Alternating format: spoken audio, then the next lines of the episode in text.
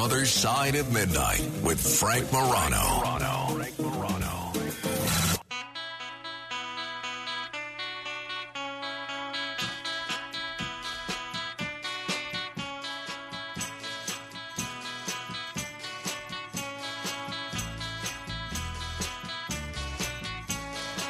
This is The Other Side of Midnight. I'm Frank Morano. You know, one of the great joys of working in radio, and there are many, uh, you get to entertain people, you get to uh, hopefully shed some light on some interesting stories people may not be aware of, you get to have a lot of fun most of the time, you get to uh, talk with callers from all walks of life. But by far, selfishly, the greatest joy that I've had in working in radio has been to speak to, to interview, to meet, to get to know and in some cases befriend people that you've always really admired. And I can't think of a person that I've had more admiration for throughout my entire life than Ralph Nader. Uh, Ralph Nader is someone who has saved more lives through his activism, his research, and work than most people who have ever lived in the history of human society. And that is not an exaggeration in the slightest. It is a great pleasure to welcome back longtime consumer advocate, former independent candidate for president, and the author of many books, including the Ralph Nader and Family Cookbook, which is filled with a lot of great recipes, even if you don't like Ralph's politics or Ralph's messaging. It's great to have back on the program Ralph Nader. Mr. Nader, it's great to talk to you as always. Yeah, thank you very much. One thing about the cookbook, it has the Mediterranean diet, which has been viewed by nutritionists as the healthiest diet in the world. So it doesn't distinguish between conservative and liberal eaters. and, and the, these are recipes from your parents' restaurant, right? That they ran mother. for, yeah, for a long time. what we grew up on, and, and Yeah. she, uh, from Lebanon, it's uh, recipes, and it, it's very. It, it's not high on sugar, salt, fat. It's heavy on vegetables and fruits. Tremendous, delicious uh, recipes because of condiments, all kinds of uses of garlic and mint. And so it's the Ralph Nader Family Cookbook. Local publisher in New York, Akashic Press. If you want it, you can get it autographed. Uh, Great gift. It is, and people can order it on nader.org. I have a copy, and I'm quite partial to the Baba Ganoush. People should try that. Um, uh, speaking of how people are ordering things these, these days or purchasing things these days, you had a terrific column about some of the potential hazards of a cashless society. And in this column, you put out a clarion call for a civic group to arise to oppose the move towards a cashless society. How prevalent is the cashless society becoming, and why is this bad news for the public? Well, the moment you uh, start buying things and it, with a credit card, debit card, payment system, PayPal, and so on, you enter a a credit uh, type gulag of debt, interest rates, and you lose control over your money. I'll give you an example. Let's say you, you're buying things with cash. You don't have a credit card, and uh, cash is defined, by the way, as paper money, checks, and money orders not just paper money. And uh, by mistake or oversight, you bounce a check. Uh, the bank will charge you 35 bucks. It costs them less than a dollar. It's a profit center. It's billions of dollars a year. Now, once you're in the credit card gulag, they can charge it and enforce it by simply deducting from your uh, your credit card base, your your account. But if you're on a cash basis, they have to ask you to pay for that. They have to ask you to pay for the $35. Now, people are going to object if they have to write a check uh, to all these uh, groups that are dunning you, all these corporations that have late payment fees and penalties and surcharges. I mean, it's, it's, it's up to 330 different kind of fees in the banking industry. Uh, and if if you're stuck and you've lost control of your money, you've lost control of your privacy because they know all your payments and what you buy, what what you prefer, what you get for your kids, what you get for your friends, and they use that money, as everybody knows, that data rather, uh, to uh, feed to advertisers, at least the Facebook and Instagram uh, people, and who knows what else. You expose yourself to identity theft. You can't have identity theft if you uh, pay cash or by check. You have identity check because you're in the credit card gulag. And as a result, there are millions of identity threats which become real nightmares, become real nightmares to people. You can imagine what it takes to unravel something like that. So that, that's why I came out with this column because, in a strange way, nobody 2,000 years ago, Frank, would have predicted this. Sure. The smartest people 2,000 years ago would never have said that if money is available with credit and you can get it instantly, uh, it's not going to be a good thing. They would think it'd be a great thing. Uh, but, and I, I haven't begun to touch on the negatives here that go on. For example, once you're in the credit card gulag, you're subject to these fine print contracts, which you really can't negotiate. You sign, you click on, it's over. You can't change a word, can't change a number, uh, which is completely opposite what freedom of contract is all about, which is a meeting of the minds between the buyer and the seller. When was the last time you met the mind of, shall we say, Citicorp or Prudential Insurance? It doesn't happen. So what they do is once they got you snagged, then they say, "Oh, you cannot file a lawsuit against us. Uh, you cannot have a trial by jury, as your right is under our Constitution. You cannot, um, you cannot uh, exercise liability against us if we mistreat you. No. So basically, they're crossing over from contract into the uh, wrongful injury of tort law, and and uh, limiting your access to the courtroom, uh, limiting your access to justice. So you have privacy.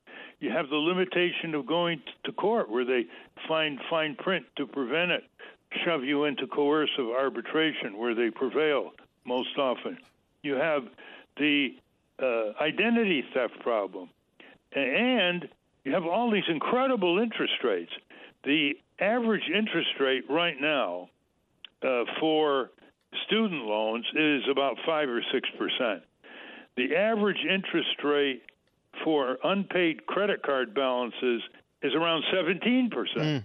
Mm, mm. And the average interest rate for payday loan rackets, I mean, that, that, the sky's the limit. Once they roll it over and roll it over, it could be four or five hundred percent.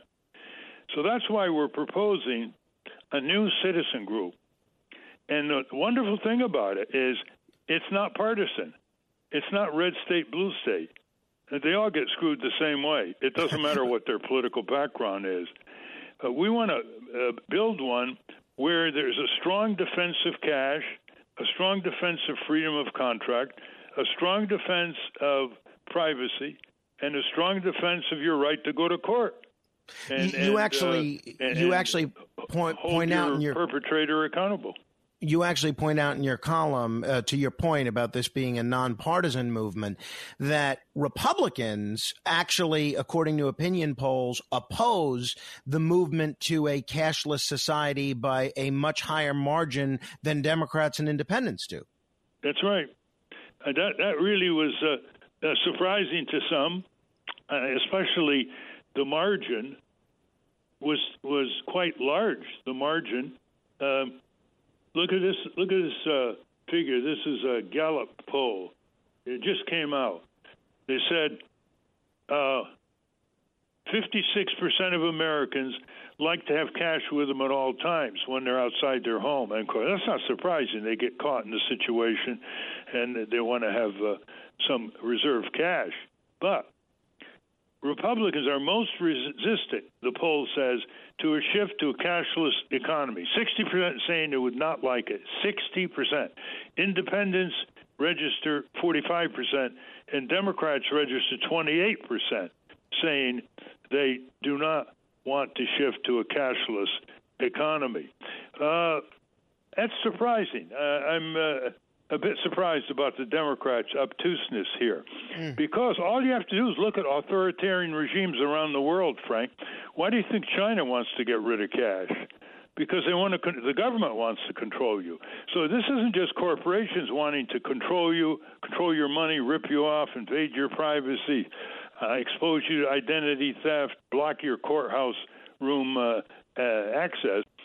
Uh, the U.S. Treasury, for example, is saying to Social Security recipients, if you don't open an account, it could be a direct express or open a bank account if you're unbanked. Um, you're violating a federal regulation. We want to send you your Social Security check every month uh, electronically. We don't want to send it in the mail anymore. Really? I mean, I mean, what's going on here? So, authoritarianism in the corporate world and the government world wants to get rid of cash, check, money order. You'd think American Express would be a little upset about that because, you know, from way back, Frank, that's one of their major business lines. The only commercial group that is on the side of retaining cash, and not surprisingly, is a segment of the ATM business. Because mm. obviously, right? If you don't have cash, what do you have ATMs for? So this is going to be a very hot issue. Let me tell you why. Because there are some states that prohibit businesses from not accepting cash. I mean, some of your listeners are now saying, "What's going on here? Cash is legal tender. It's a U.S. statute code. You got to take it." Well, you don't have to take cash if you're a seller. If you notice the buyers, like when FedEx stopped taking cash, one of the first companies quite a few years ago, they had a notice. When you walked into their office, they said, "We don't take cash." The Treasury Department says if you give consumers notice, then you can deny using cash from them. You can say you have to use your credit card or your debit card. But now you see some companies are violating state laws. There are several businesses in District Columbia that prohibit uh, cash transactions, and they're violating D.C. law. Wow. And when uh, my associate went to the D.C. government and said, "Hey, why aren't you enforcing the law here?" He said, "Well, we we don't have funds to enforce the law." Massachusetts was one of the first uh, uh, states to protect cash buyers, but there may be seven, eight states have passed. Some cities are beginning to, because here's the reason: there are tens of millions of Americans who are unbanked. They don't have a bank account. They don't have credit. They're low, most of them are low income, and as a result, where are they left? Where are they oh, left? Well, no, uh, I, I, I think you make the great point in the column and in this conversation that while uh, a movement towards no cash might be convenient for a lot of folks, not only is this incredibly inconvenient for uh, the unbanked and for the poor, but you, you this ends to an endless this leads to an endless spiral of of debt, and as you've pointed out, because you don't really have freedom of contract, you lose your freedom to go to court and things like that. It really is a genuine threat to democracy. All that being said, are you fighting against the inevitable here? It does seem like all the momentum for all the factors that you've just stated is on the side of cashlessness. Are you optimistic that this tide can be stemmed? Oh, very much so. Uh, once you re- once you show people what the uh, future direction is, because the more people are stuck in this credit debit payment system gulag, the tighter the tentacles, because they know they got you, so they can rip you off in more ways. For example, now, some of the fine print contracts, you'll love this, uh, have a phrase called unilateral modification. In other words, the seller can unilaterally change the contract and say, oh, you agreed on page 32 in the fine print to do that. Well, that's a complete repudiation of meeting of the minds and consent between buyer and seller. And, and, and that's what's going on. Uh, for, for example, frequent flyer miles. Uh, if an airline decides, well, it's no longer 35,000 miles to give you a, a free trip, it's going to be 45,000. In the fine print, they don't have to ask your permission, even retroactively. You could have wow. banked all these points suddenly you got to put more points out to get a free trip.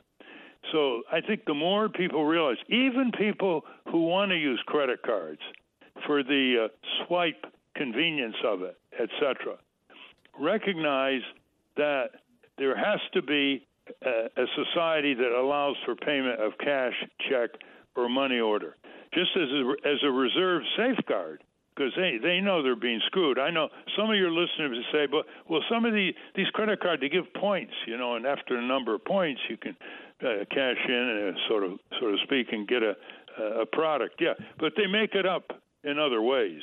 Uh, there used to be a movement by Consumers Union to to persuade retailers to give people cash discounts because you go to a restaurant and you you pay for your meal with a credit card, the the owner doesn't get the 100% of that bill. Sure. They have to spin off three, four, whatever percent to the credit card company. So Consumers Union said, well, why don't they give uh, customers a cash discount? Well, that was starting to spread, Frank. Guess what happened? The credit card companies came down hard on the retailers and said, you can't do both. You got to pick, choose. We're going to withhold and you know the the restaurants they like four or five different credit cards uh, that that uh, are part of their system. So that ended that movement. But when I talk to people, even who you know just love to swipe their card, they know that in the background, if there is no cash, check, or money order option, there's tyranny. Uh, and uh, I, I'm so, I'm sorry. There's not more uh, people calling for exactly uh, this kind of behavior. It seems like uh, you've been one of the few voices out there. So I hope somebody uh, steps up and heeds your call to form a civic group to preserve the rights of people that want to pay with cash, which, as you point out, is legal U.S. tender. If people just tu- are tuning in, we're talking with Ralph Nader. You could check out his column and his books and a lot of other great stuff, including the Ralph Nader Radio Radio Hour, which I steal a lot of great ideas from at nader.org nader.org. That's nader.org. Ralph, for many years, you were perceived as sort of being the face of the uh, progressive movement. Uh, these days, it does seem like two people that are ascendant, or if not already the most prominent national progressives, are Bernie Sanders and Alexandria Ocasio Cortez. When you've brought up issues like uh, preserving the post office, uh, like uh, preserving the ability of people to pay cash, like uh, taking on corporate crime and corporate malfeasance, or the corporate drug dealers that are causing 140,000 opioid deaths in a year.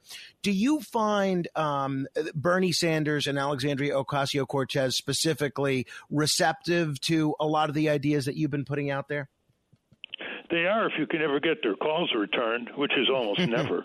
they they operate in a silo, and they'll be much more effective if they connected with citizen groups on the outside. That's the way it was in the 60s and 70s, but they don't do that anymore. So they limit themselves and therefore limit uh, the degree of success that they can have uh, in, in, Congress because these citizen groups have thousands of members. Some of them have hundreds of thousands of members around the country, and they're pretty much cut off.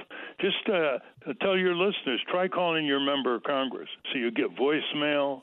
And, and uh, they said they promise they're going to call back, and they don't call back, and it's just a nightmare. We have a, a new pilot's uh, newspaper, which I'm going to send you.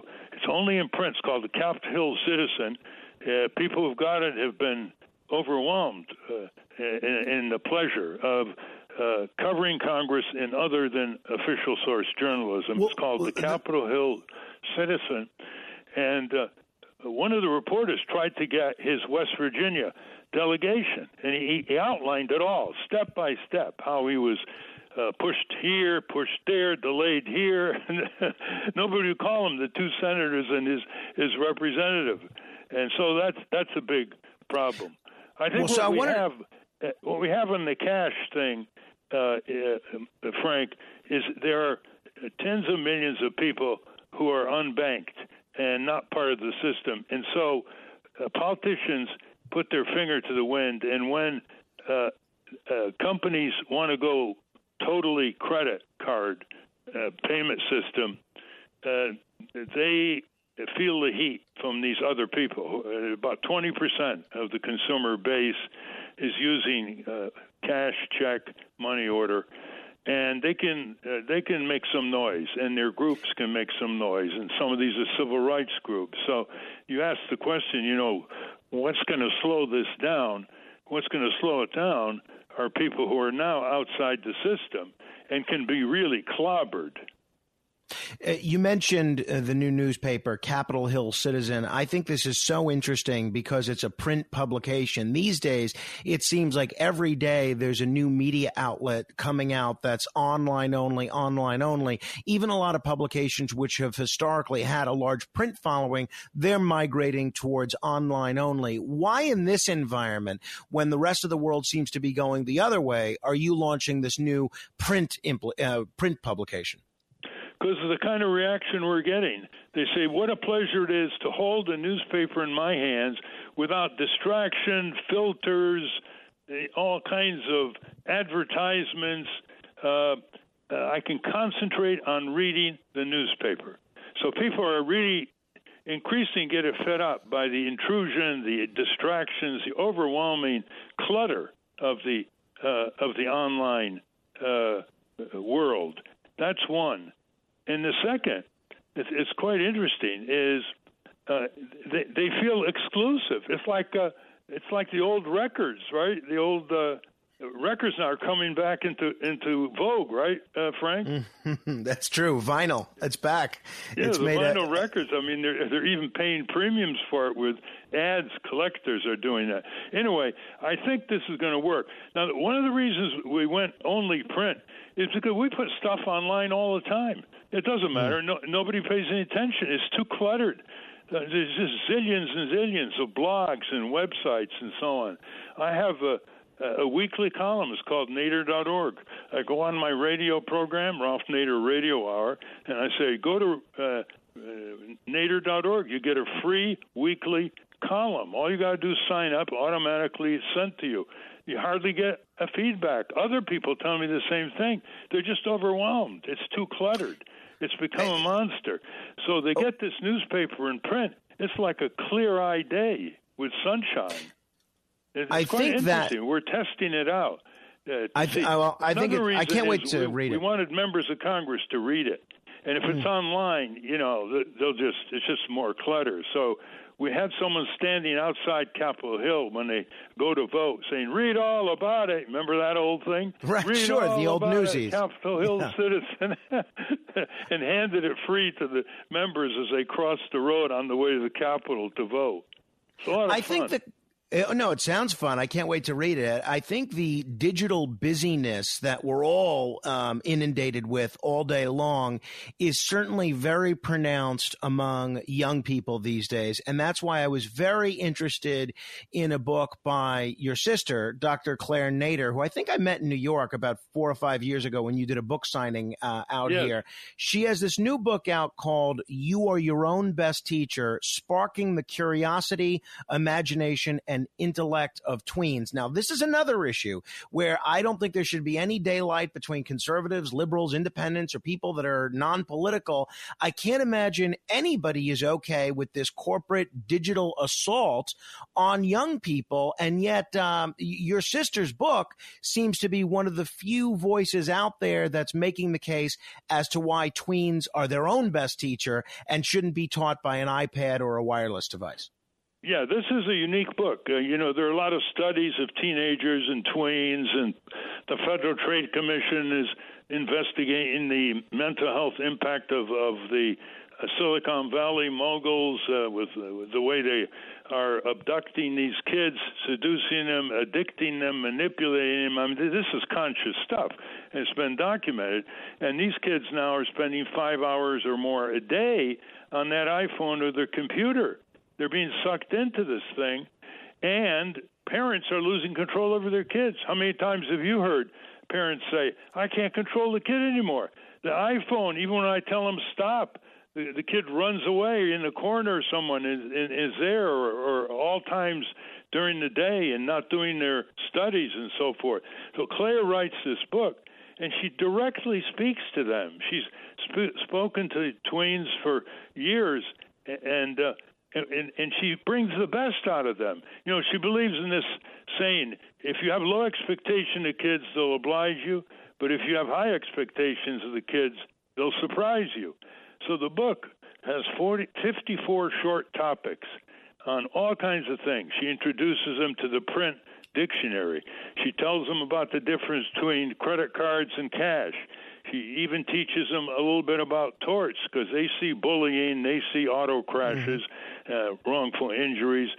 She gives all kinds of examples of kids in nine, ten years old, eight years old who are doing great things because you know kids have a great moral authority frank they don't have an axe to grind and they're practical idealists they're wondering why the adults have screwed up the world so bad why can't you get rid of poverty why can't you get solar energy and, and deal with the climate uh they're they're very direct and everybody has a, a experience where a child will look at a parent and say you keep smoking, Daddy. How long are you going to be around? I mean, you, I mean, can you imagine the impact of that? Having a seven or nine year old say that to you. So, well, I know a lot of people that have quit quit smoking authority, because of that, and it's a reservoir we need badly for adults in this country absolutely. And if people want to check out the book or learn more about it, they can go to inspiringtweens.com.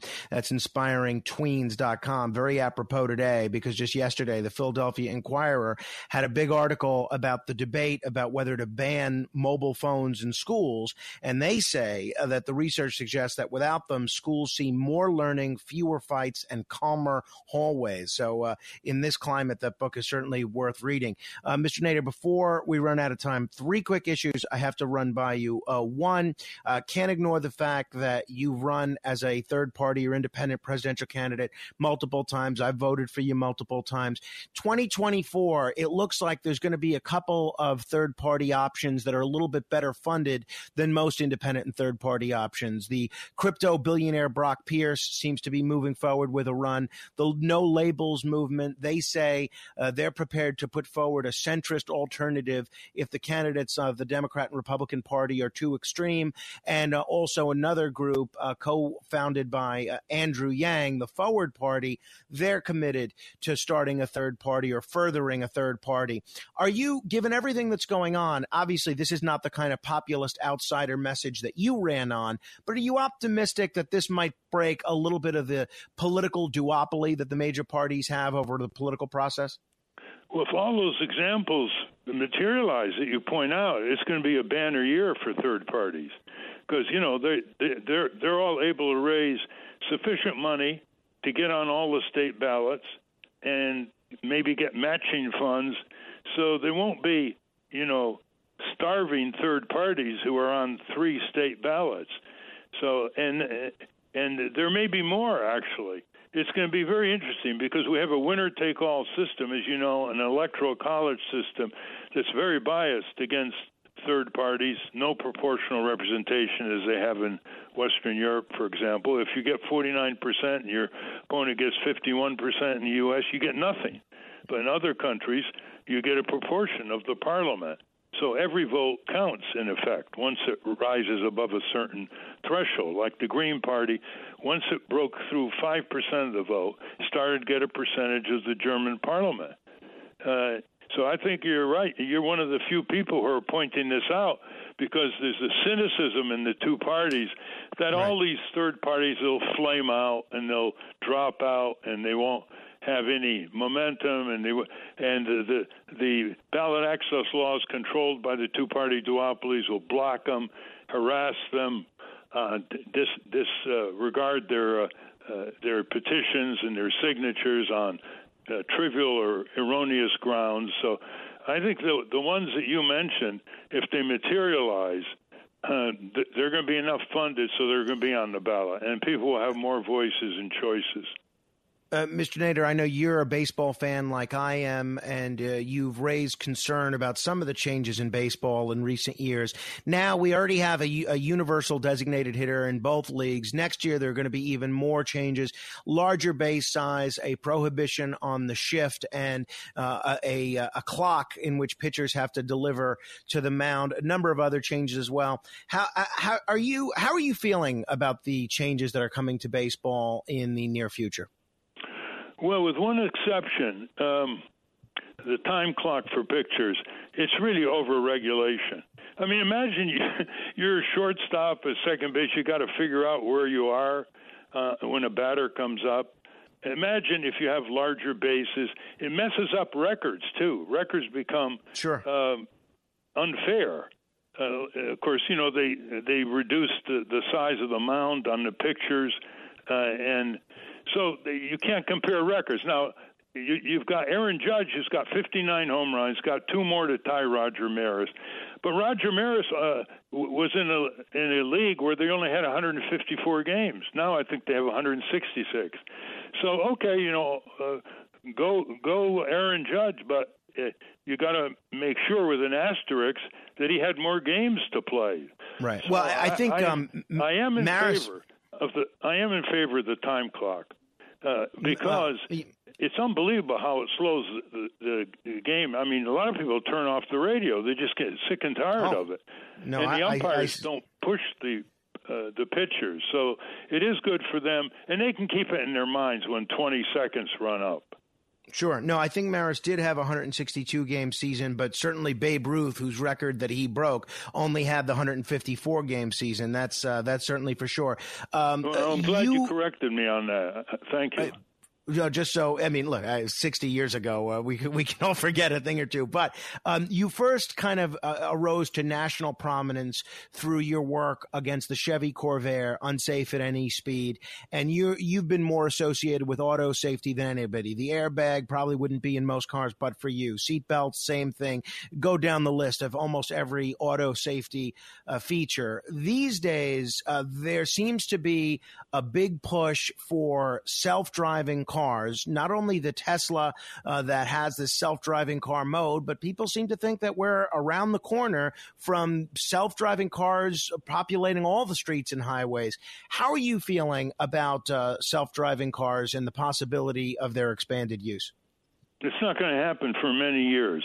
You'll have semi autonomous already in cars, and I hope more of them become standard, not optional, like the lane changing and the autonomous, uh, semi autonomous brakes. Those are good. But to see a, a a, driverless car, it's not going to happen. They got to they got to invest huge in into the highways to adapt to it. Uh, the data is nowhere near uh, facilitating uh, their deployment, uh, in contrast to uh, the constant uh, optimistic predictions of Elon Musk, which are always wrong, and he has to keep repeating them and pushing off the date. But most important, people if they people think that hackers can take control of their car, their driverless car, uh, they're going to lose confidence in the very phrase driverless car. Without motorist confidence, there's no way you're going to see driverless cars. And and I've been at technical conferences, Frank, and they don't want to talk about the hacking problem because it can come from thousand miles away. It can hack like 50,000 cars at the same time of the same model that are on the highway. It's a horrible uh, situation that they have not yet been able to address. So they are misleading people. Uh, not to mention that there's a big difference between having a self-driving truck on a open Wyoming highway uh, and uh, going down in downtown Manhattan, as you know. Final, final question, sir, and I appreciate you having been so generous with your time. The war in Ukraine, uh, it's now been going on for over six months. A lot of people dying, a lot of people losing their homes, the worldwide economy suffering all sorts of problems because of it. Uh, how do you see things going now? It seems like there is a little momentum on the part of the Ukrainian military in taking back some territory. Uh, where do you see things going from here, and where would you like to see things things going from here? I want to see ceasefires and rigorous peace negotiations between the parties, and the U.S. is not doing the lead on that.